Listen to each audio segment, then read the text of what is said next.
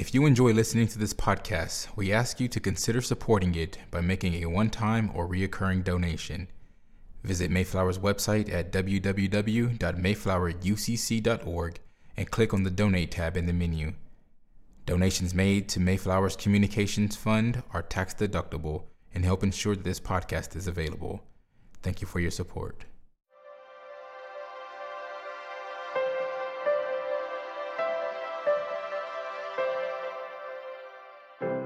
The sermon you are about to hear was preached at Mayflower Congregational UCC Church in Oklahoma City by the Reverend Dr. Lori Walke, senior minister at one of America's premier liberal Protestant pulpits. At Mayflower, we are an open and affirming peace and justice church, where we believe religion should be biblically responsible, intellectually honest, emotionally satisfying, and socially significant. We go now to the pulpit of Mayflower Congregational UCC Church of Oklahoma City and to the preaching and teaching of Reverend Dr. Lori Walke. Good morning. Welcome to Mayflower Congregational United Church of no matter who you are or where you are on life's journey, you are welcome here. Will you pray with me? Arise, shine, the prophet Isaiah tells us, Holy One. And it was just a few weeks ago on Christmas Eve that we held our candles high and promised to carry the feeling with us all year long. But then the bitter cold blew in, followed by the credit card bill and on its heels, the anniversary of January 6th, with no accountability for the people who planted and watered the seeds of violent insurrection. Arise, shine. Maybe Isaiah was encouraging us to fire up the bat signal and extend a call for help. No, he is talking to us while Isaiah was talking to them, his people, people who had experienced the loss of nearly all of the structures and institutions that give identity to a community. But still, the prophet said, their light had come. So maybe it is true for us too. This must be what the prophet Amanda Gorman meant when she said, For there is always light if only we're brave enough to see it, if only we're brave enough to be it. Arise, shine. Okay then. Thanks for leaving the light on, Holy One. Amen. Our scripture lesson this morning comes from the Gospel according to Matthew chapter 2, verses 1 through 12. In the time of King Herod, after Jesus was born in Bethlehem of Judea, wise men from the east came to Jerusalem, asking, Where is the child who has been born King of the Jews? For we observed his star at its rising and have come to pay him homage. When King Herod heard this, he was frightened, and all Jerusalem with him. And calling together all the chief priests and scribes of the people, he inquired of them where the Messiah was to be born. They told him, In Bethlehem of Judea, for so it has been written by the prophet, And you, Bethlehem, in the land of Judah, are by no means least among the rulers of Judah, for from you shall come a ruler who is to shepherd my people Israel. Then Herod secretly called for the wise men and learned from them the exact time when the star had appeared. Then he sent them to Bethlehem, saying, Go and search diligently for the child.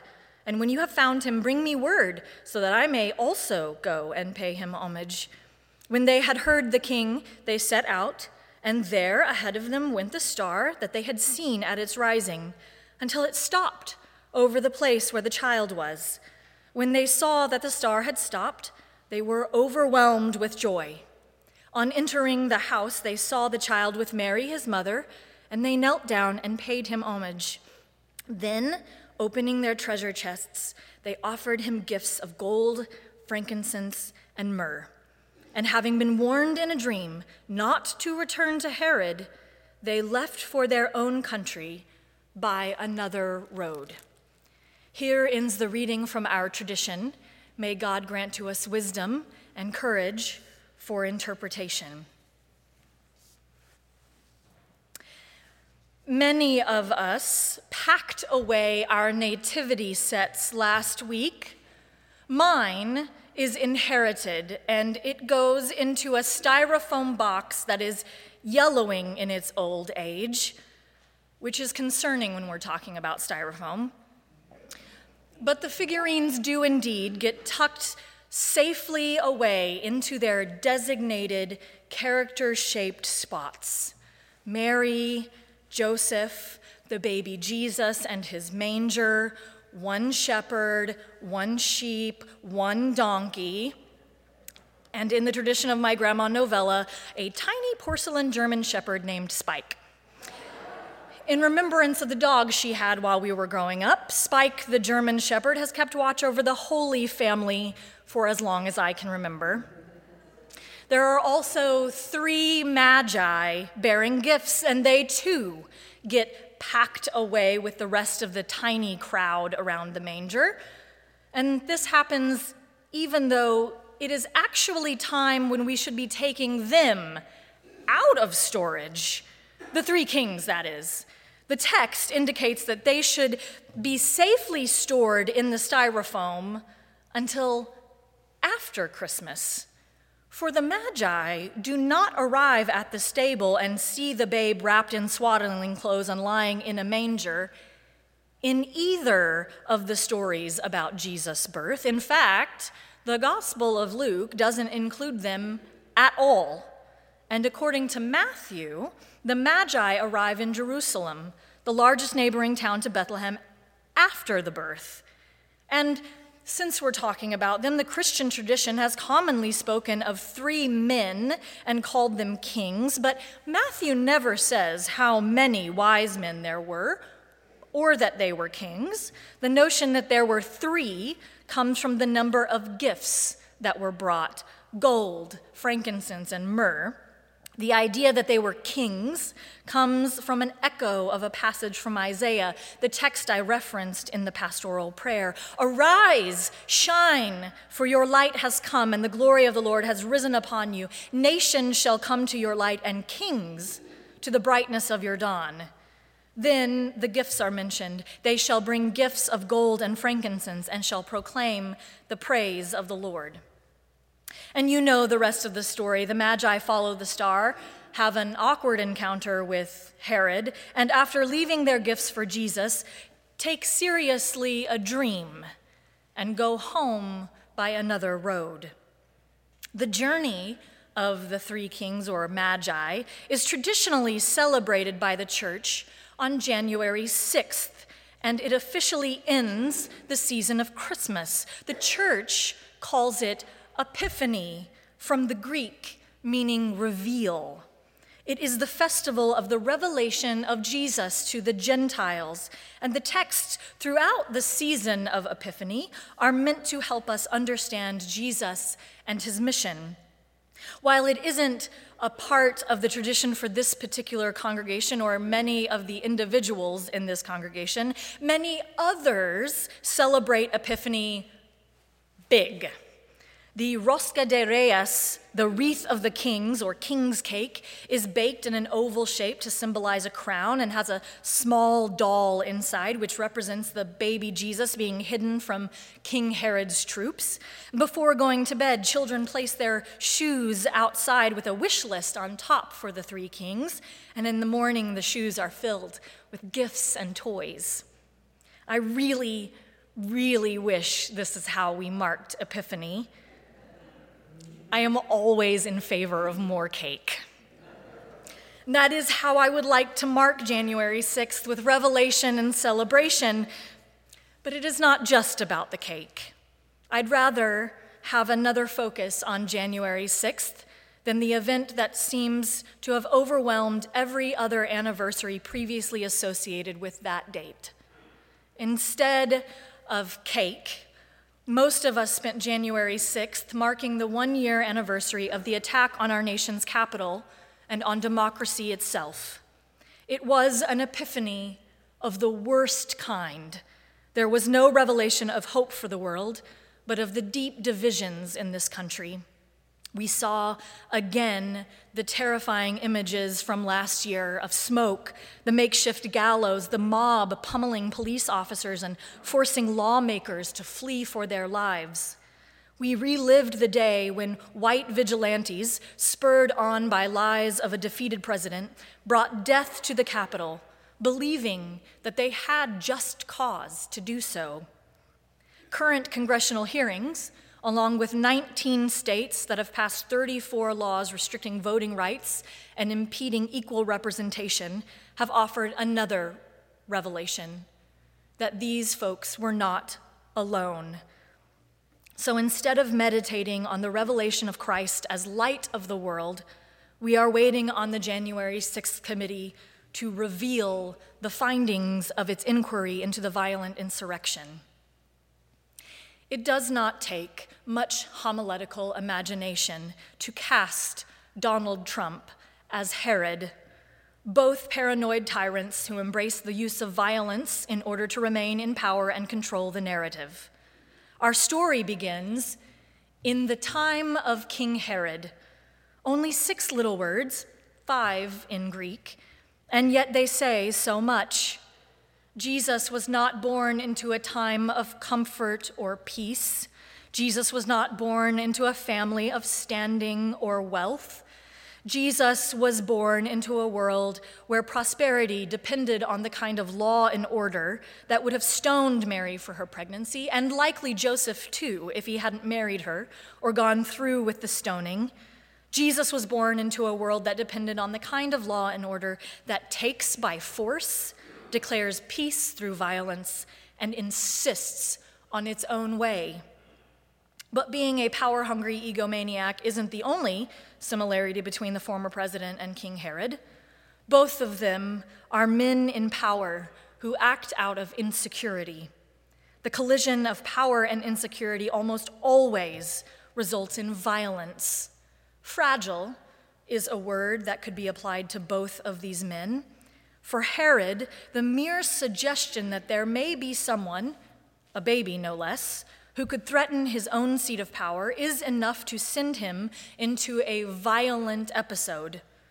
Oh, how this story might have played out differently if he had been grounded, not so insecure. Trump's fragility continues to manifest itself in extreme intolerance of realities that do not fit his worldview. Oh, how this time last year might have played out differently if he had been grounded and not so insecure. The insurrection last year was indeed a revelation, an epiphany, it revealed just how deeply the lies and disinformation spread by the former president have so permeated the political ecosphere that nearly universal outrage has reverted to separate blue and red realities, as Peter Baker wrote. Despite the fact that not one independent authority, no judge, no prosecutor, no governor, no election agency, no news media organization, has found any credible indication of fraud on a scale that would have changed the outcome. And despite an extensive months long review by the Associated Press of every fraud claim in six battle states targeted by Mr. Trump, which found that fewer than 475 suspicious votes or attempted votes were made, current polling finds that an overwhelming majority of Republicans believe that President Biden was not legitimately elected, and that one third approve of using violence to achieve political goals. It seems that there is no actual evidence that will ever change certain people's minds. According well, this is not a, a, condition that affects only conservatives or QAnon conspiracy theorists. All of us have a tendency towards confirmation bias. Those times when we would like a certain idea to be true, we believe it to be true, and we stop gathering information when the evidence gathered so far confirms the idea we want to be true is true. While some of the ideas that people want to believe are more deadly than others, it is important to recognize that we can all fall into that trap. According to researcher Phil Tetlock, as we think and talk, we often slip into the mindsets of three different professions preachers, prosecutors, and politicians. In each of these modes, we take on a particular identity and use a distinct set of tools. We go into preacher mode when our sacred beliefs are in jeopardy. We deliver sermons to protect and promote our ideals. We enter prosecutor mode when we recognize flaws in other people's reasoning and we marshal arguments to prove them wrong and win our case. We shift into politician mode when we're seeking to win over an audience. We campaign and lobby for the approval of our constituents. The risk is that we become so wrapped up in preaching that we're right, prosecuting others who are wrong, and politicking for support that we don't ever bother to rethink our own views. What we really need to do instead, says author Adam Grant, is put ourselves in the mode of a scientist, a mode of thinking that differs from preaching, prosecuting, and politicking. We move into scientist mode when we are searching for the truth. We run experiments to test hypotheses and discover knowledge. Scientific tools aren't reserved for people with white coats and beakers, and using them doesn't require toiling away for years with a microscope in a lab. Hypotheses have as much place in our lives as they do in the lab. Experiments can inform our daily decisions. It means being actively open minded it requires searching for reasons why we might be wrong, not for reasons why we must be right, and then revising our views based on what we learn. It's possible that some of you are thinking that I am equivocating in some ways, saying that there are good people on both sides when there are tiki torch white folk in pickup trucks running down black men jogging through neighborhoods. No, that is not what I am talking about. There are situations where it makes sense and is appropriate to preach, prosecute, and politic. But quite often, while it is easy, so easy for us to identify the ego and power dynamics outside of ourselves in today's text, for instance, and in the January 6th narrative, we are less likely to see it in our daily relationships between white people and people of color, men and women, in our workplaces, in family dynamics, or economic differences. We are less ready to admit when we feel threatened and while Herod and Trump had access to systemic power that allowed them to manifest forms of violence far more extensive than the average person, we each have power over others in some ways. It is harder for us to see when we act out of our own insecurity and end up doing unnecessary harm to others and to ourselves. So, why does the church have seasons like Epiphany?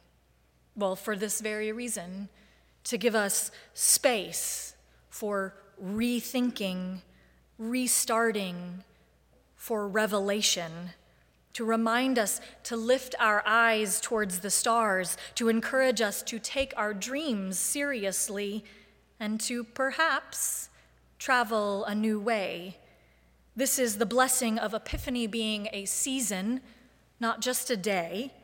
This is the blessing of Epiphany being both something that happened and is still happening if we but turn our hearts and minds towards the light and see what it might inspire. When we are tempted to take digs at others, clamp down in conversation, cling to assumptions and stereotypes, or assert power over others instead of empowering them, our spiritual practices during this season will be to wait before responding, explore our own motives, to acknowledge those places where we are insecure, and to take a page from the Magi, to go home by another road. As we turn the light of Revelation towards the events of January 6th, we can see it anew too. For as Reverend Traci Blackmon encourages us, when we remember the travesty of what we witnessed last year and mourn the lives that were violently taken, let us do so remembering that despite those restrictive laws in 19 states, 25 states have enacted 54 laws with provisions to expand voter access.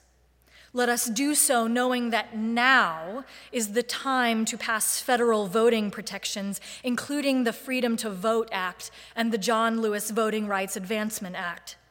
Let us do so knowing that while many supported the insurrection, many more did not. Let us do so not made bitter, but better by the challenge of so many who lost their way to love.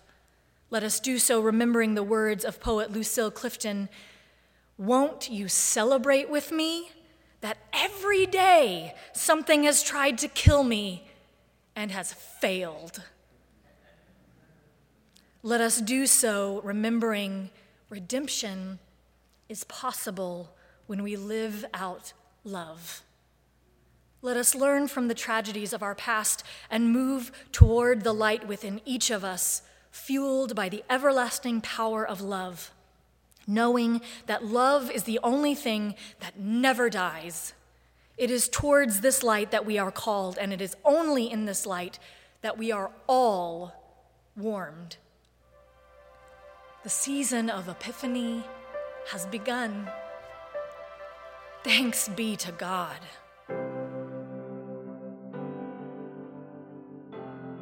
You've been listening to the preaching and teaching of Reverend Dr. Lori Walke, Senior Minister at Mayflower Congregational UCC Church in Oklahoma City. More information about the church can be found at www.mayflowerucc.org or by visiting Mayflower's Facebook page.